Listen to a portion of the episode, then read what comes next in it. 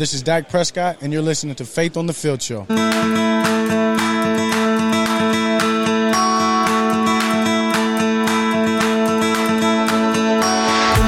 Welcome to Faith on the Field Show. I'm Rob Maaddi, going solo this week without my beautiful wife, Remy. It is great to be with you on all of our radio affiliates across the country. And as always, if you're listening to the podcast, we truly appreciate that as well. Our guest this week is former New York Giants linebacker Mark Herzlich. He's got a tremendous story in college at Boston College. He overcame a rare form of bone cancer eventually was went to the giants he was signed as an undrafted free agent played almost a decade in the nfl was part of a super bowl championship team now he's doing tremendous work with international justice mission uh, our friends over there who continue to fight against human trafficking and he's going to be at the super bowl doing some wonderful outstanding terrific he, he, he's awesome at what he does and he's going to do some interviews for us too at Radio Row because I am absolutely slammed this week, next week at the Super Bowl. It's just incredibly busy period for me in my role, and uh, I'm not going to be able to to do anything along those lines. But Mark's going to be able to do is talk to some players uh, for us for Faith on the Field for uh, at Radio Row while I do numerous numerous different roles that I, am filling, but it's part of what I want to talk about this week. And what I want to talk about this week is imperfection, busyness, how messy things get for us. As I'm preparing to do literally a few minutes ago, I have to open a door in my office, go downstairs or go to the top of the stairs and yell at the kids to be quiet because they're working on they're doing some school work and they're yelling and they're screaming. It it things get messy. Things get so messy. Things get messy at work. Things get messy at home. Things get messy wherever we are in our normal day. Our lives are busy. Our lives are filled with obligations, with commitments, with different opportunities that may come along, but also sometimes you can't even get a moment to pursue some of those because you're too stuck or trapped or working in where you are. So I want to talk about imperfection a little bit and how even though see none of us are, are we we say this all the time none of us are perfect we're all imperfect people and only Jesus was but the truth about being a Christian is that, and this is what I love about it, and I, I see so many different points that are contentious, that people discuss, that are controversial, that may turn some folks off to Christianity. Here's what we really all need to know about Christianity is that we don't have to be perfect to fit in. We don't have to try and live this Instagram lifestyle where you use the filters and you, you put up like if I if I were to show you right now what I look like, I'm a mess. I haven't uh, and and that's not a picture that I would be posting, but I'm also not doing filters, but there, there's this idea that you only see the perfect side of people on social media. I think we should start showing off our messiness or our imperfection. And I've been no stranger or, and not shy about talking about the issues that I've overcome and the imperfections in my life and the sins of my past and the, the sins of our everyday. But the Bible tells us in Romans 5 8, Paul writes that God demonstrates his own love for us in this that while we were still sinners, Jesus Christ died for us while we were all still sinners and continue to be. Jesus died for us to take us from our to free us from our sin because he knew we can't do it on our own. See, we're all going to make mistakes. We all have different struggles. We all have various issues. Some more serious than others. Yet, who's to tell one person what they're dealing with isn't as important as what someone else is dealing with. See, I, I feel like no matter what we're going through, that's the tough part that we have to deal with and overcome. And if we put it in a, a little box and a little capsule, no matter how small or big it may be, it's it can bring you down. It can overtake you. So Jesus still died for us. And when we accept that gift and when we confess our faith and accept him as our, our Lord and Savior, we're saved. So we shouldn't accept our imperfection. Sometimes I hear people say, and, and I'm guilty of this all the time, saying, well, that's just the way it is. That's just who I am. That's just how I am going to be. Or we're always late. We're just the late people. Or, or we're always this, and that's just. We don't have to accept our imperfection and refuse to fix it, refuse to make corrections. Think about it in, in terms of football and in the Super Bowl or any sport, really. If teams don't work on the areas that they they need to correct, that they need to fix, protecting the ball, blocking better, tackling better. We see so much so much sloppy tackling. It's crazy and and that's part of what the NFL has evolved into, but the better tackling teams are going to be more successful. Teams that can run the football, teams that can protect the ball and not turn it over. And it's a pass heavy league, obviously. And I can go down this entire path, but talk about sports. You have to practice your craft and fix your mistakes and fix your corrections. So while we know that we were sinners, we make mistakes, we're imperfect, we shouldn't accept it and say, okay, that's just who I am. No, make those make those correct make those corrections and the expectation, however, that we're supposed to be perfect because we are Christians, that part to me is so off and so wrong because it's unrealistic and it's not attainable. And no one should ever think their imperfection excludes them from receiving God's grace. So striving for, achievement, and hoping for being the best that you can be in everything that you do. That's great. That's awesome. But we should never walk around with this I'm perfect because I'm a Christian attitude. No, I'm a Christian because I'm imperfect. I'm a Christian because I need God's grace.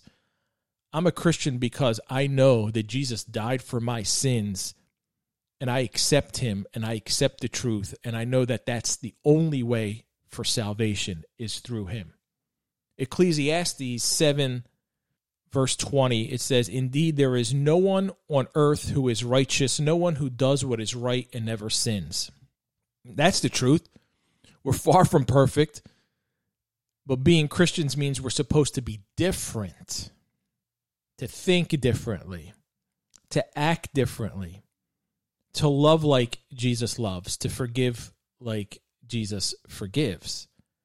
So, as we go back to our messiness, our imperfections, what being constantly on the go and, and busy is like, I, I can't wait for February 13th. So, fly back from Vegas on Monday the 12th. I plan to do nothing on Tuesday believe it's Tuesday, right? Tuesday the third. I, I plan to do nothing. I just I don't want to do anything because I've been so on the go constantly for the past seven months. When when does training camp start? July? Yeah, seven months or so. There's emails that I still haven't answered. There's text messages. There's so much. And, and, there's a mess in my office on my desk right now. I want to get to that. And I, I want to go to a tea party with my daughters. We got, got a daddy daughter dance that we're going to go to also. Like, I'm excited for these things. And trying to get to that point, man, my imperfections are, are standing up. They're standing out. I'm making mistakes. I'm yelling and screaming sometimes, and I'm getting angry and agitated and annoyed. And you got to take a step back and understand it's it's all right. It's okay. I get it. Don't accept it. I'm going to try and be better in those moments. I'm certainly going to fight for that. Try try and do better. Try and but also understand that hey, God demonstrated his own love for us in this. While we were still sinners, Christ died for us. So we all have our issues, we all have our struggles, but Jesus died for us. So when we accept that gift, we confess our faith and accept him as our Lord and Savior, we're saved. And that's the first part of winning the battle while we are spending this time here on earth. I hope that inspired somebody today. Up next, you're going to hear from Mark Herzlich. You're listening to Faith on the Field Show. Welcome back to Faith on a Field Show. I'm Rob Maaddi. If you're listening to us for the first time, you can go to faithonafieldshow.com, find every episode since we launched in 2017. It's approaching seven years that we've been doing this. We've had an incredible lineup of guests. You can listen anytime at your convenience on any of the podcast platforms. If you'd like to be a sponsor for our show and help our ministry grow, please reach out to us at team at faithonafieldshow.com. We have various packages that we can cater specifically to fit your needs. Follow us, be sure on Twitter, Instagram, Facebook at Faith on the Field. Tell a friend or as many as you'd like about the show. Our goal is to be on a sports radio station in every state. We're never going to give up on that dream or that goal. So we're going to continue to try to pursue that. If you don't have a business to advertise, but you want to help the ministry, we are a nonprofit. You can donate to us at faithonafieldShow.com. Our guest this week, Mark Herzlich, I talked about in – the opening segment. Played nearly a decade with the New York Giants after signing with them as an undrafted free agent out of Boston College in 2011. He's an incredible story of inspiration, of courage, overcoming a rare form of bone cancer when he was in school. Mark is now the director of Team Freedom, professional athlete and influencer partners for our friends at IJM International Justice Mission. They do tremendous work fighting against human trafficking. Here's my conversation with Mark Herzlich. Mark, great to have you with me this week and looking forward to your work and your help during the Super Bowl from Radio Row, which is going to be really fun. So I'm sure our listeners are going to enjoy some of your conversations that week. But as we get into Championship Sunday and the Super Bowl, and before we look at those games, I'm always I'm the guy who's always noticing the players who before the game, like Patrick Mahomes, taking a a, a taking a knee, praying in the end zone, guys who were gathering around in that prayer circle. And as someone who experienced that and it, during throughout your your career when you played for the Giants, how spiritual of a moment is it before a game? Some guys are firing each other up, some guys are praying. What is that moment like on the sidelines? Well, you know, it's it's the moment before you you know you head into battle, right? And it's it's it's preparing your heart and your mind um, to hopefully, right, and it's right, you, prepare your heart and your mind to display the gift that God has given you, uh, and you know, go out there and, and that's I always pray like, let me forget about the game, let me forget about the score, uh, and let me just go display what the gifts that you've given me, right, and um, and that was that was my approach, and right, that like centered me, and, and you get so wrapped up in the in the commotion of everything that those types of prayers just bring it back to like, look, okay, this is this is just me as a servant of God going out and, and doing something uh, that He has He has destined me to do um, in this moment. That's that's what that's what I love about that because you know you, you are able to reset on okay, this is about God, not about me. As violent as football is, were you ever having difficulty reconciling what you're going to go out there and, and what your job at the task at hand is and, and playing defense like you did and being on special teams and having to hit and tackle and all that stuff with also kind of that servant mentality, serving God in, in however else you do off the field and everything else that you do in your life. Yeah, I mean, I think that you know we, we play a a violent physical sport.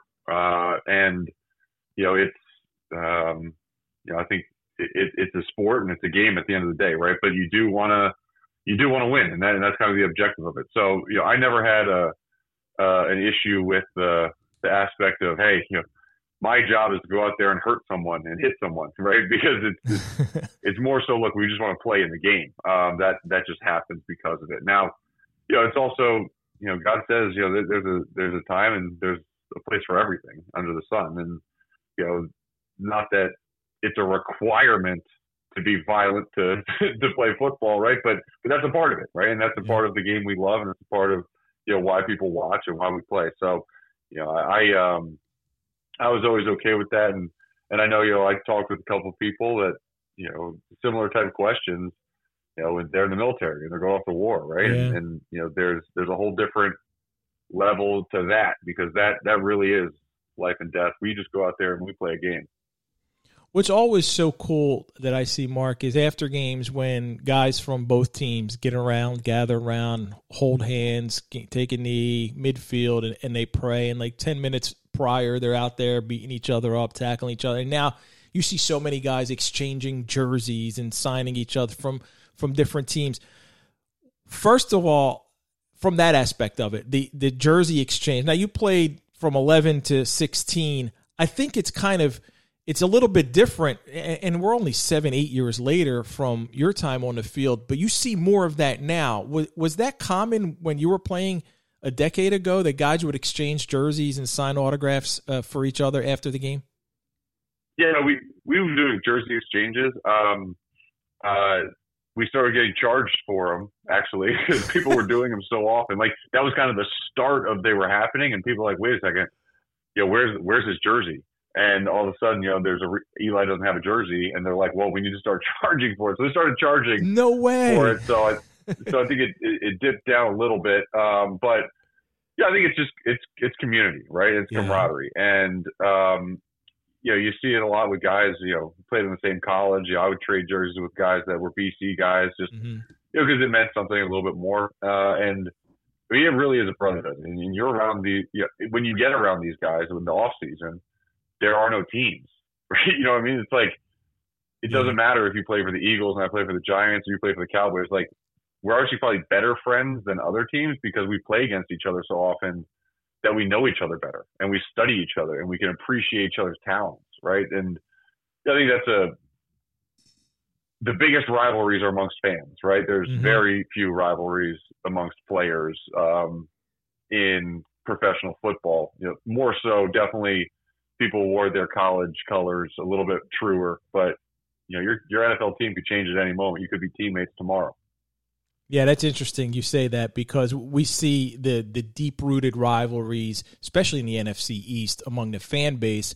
But like you said, players are there's the free agency era, getting traded and everything. You, can't be part. Of, you can't say it's always odd to me when you see a longtime Eagle wearing a cowboy uniform like Jason Peters did last year, or whatever it may be. Randall Cunningham way back, but Harold Carmichael even but though it's a job and it's an opportunity to go out there. Tell me a little bit about your spiritual growth, Mark, and your journey from BC to everything that you went through and and and health issues and and how you overcame that and and how God was such a big part of your life throughout.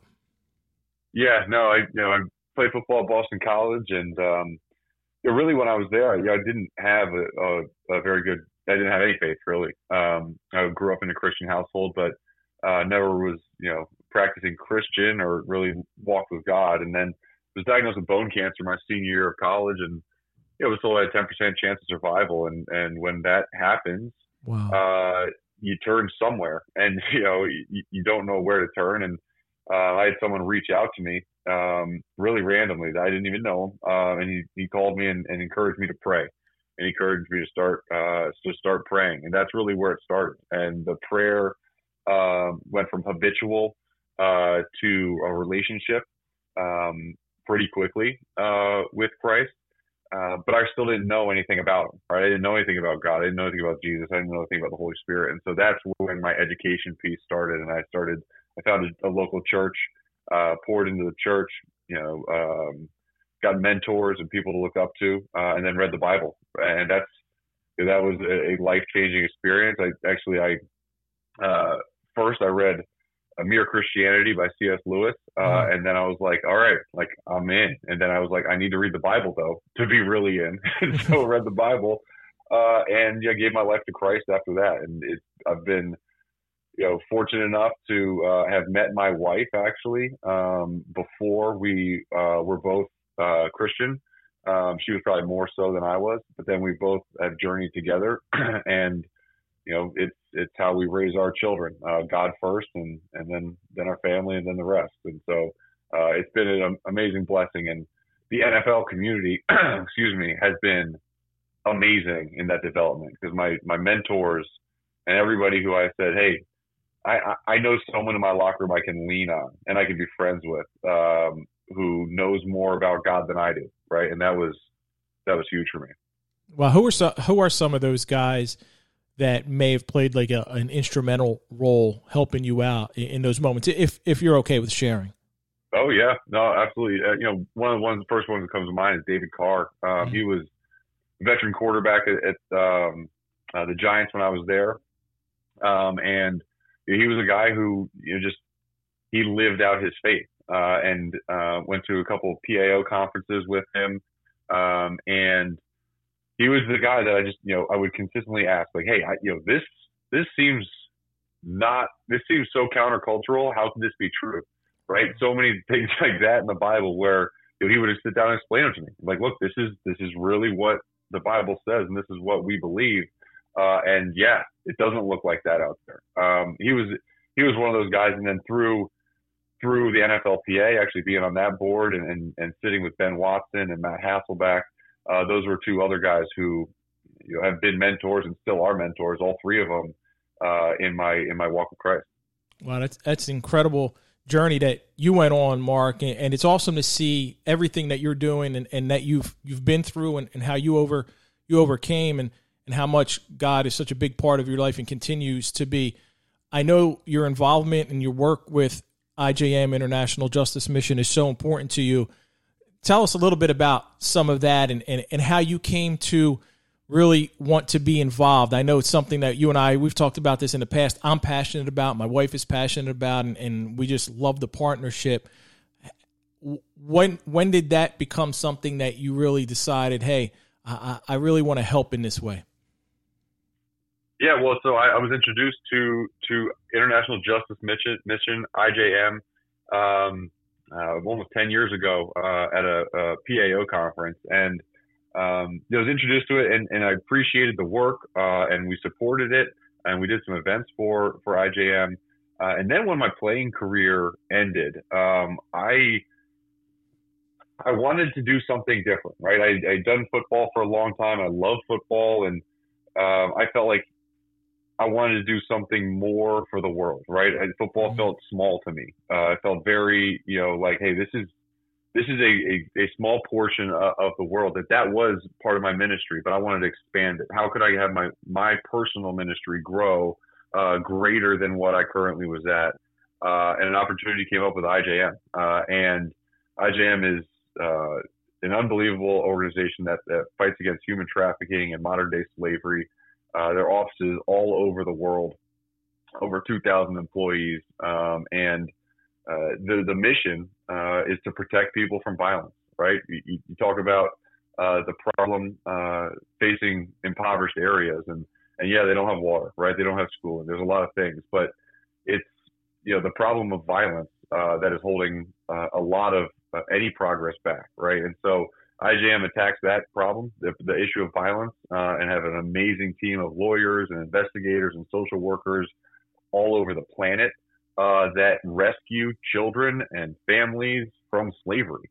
Um, you know, they they directly combat you know online sex trafficking of children. You know all the all the terrible you know, trafficking things that you think about. IJM uh, is the tip of that spear, uh, and they're the ones working directly with the local police, training them, go, going on missions and executing those missions and taking the children uh, and restoring them back to safety uh, and back with their families. And so, like that, that to me, I was like, okay, I can get involved with that. So uh, I helped lead a group called Team Freedom as a part of IJM, which is a bunch of pro athletes that have come together about there's about 150 pro athletes uh, that have said, "Hey, look, I want to be a part of this as well."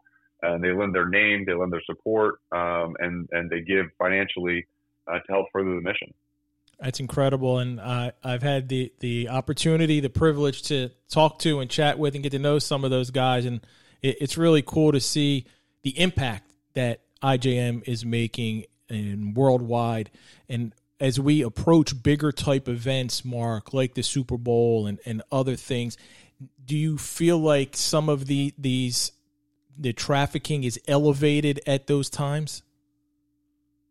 Yeah, so there's a there's a kind of a, a, a misnomer, and it's really a myth that the Super Bowl is the largest a human trafficking day of the year, and it's it's really not. Um, mm. There's just a lot more of it concentrated in one location, right? So, mm. um, anytime you have, anytime you have, uh, you know, bunch of private airplanes coming in and out of places, a place, you know, to be of high alert. But the, I think the reality, right, which people don't want to realize, like it happens all the time, all over the world, and, like all the time, and it's happening right now, right? It, it's always happening, and so um, I think like it's very good that there was so much awareness around that Super Bowl and around these big events because yes, concentrated in Las Vegas, there's going to be a massive task force that's working to make sure that that doesn't happen, right? But it's still happening uh, everywhere, and especially with online sex sex trafficking right now, um, where you can purchase um, uh, purchase shows and direct them overseas. Um, it's happening all over the place. So it's, it's a big, it's a big thing to battle, um, but it's worth the fight. Yeah, and like you said, it's happening everywhere, every day, not just at the major events, but in in communities where we are, and, and too many people think it's it's something happening somewhere else, or they they don't know about it. And it's great to be able to bring this to the forefront, but even more so to be able to to do something about it. So I, I love the work that you and IJM have been doing, continue to do, and truly appreciate that. And looking forward to seeing you again at the Super Bowl. And, and, like I said earlier, having some of our listeners listen to your conversations with some of the players, Mark. So really uh, enjoyed this and, and can't wait to get going, man. I appreciate it, and I'll see you in Vegas. Thanks, Rob. Can't wait, man. Take care. That's it for this week. Thank you to Mark. Thank you to Doug, Pastor Scott, and everyone on our team. And thank you for listening to Faith on the Field Show. For Remy, I'm Rob Maaddi, reminding you make a difference. Be a blessing. Today, over 40 million people are being forced into trafficking and slavery. One in four are children. We cannot allow them to suffer in silence. We need you. We need everybody. Go to ijm.org backslash take action, get information, understand how you can be involved. Because of the work that you are committing to do, they will be free.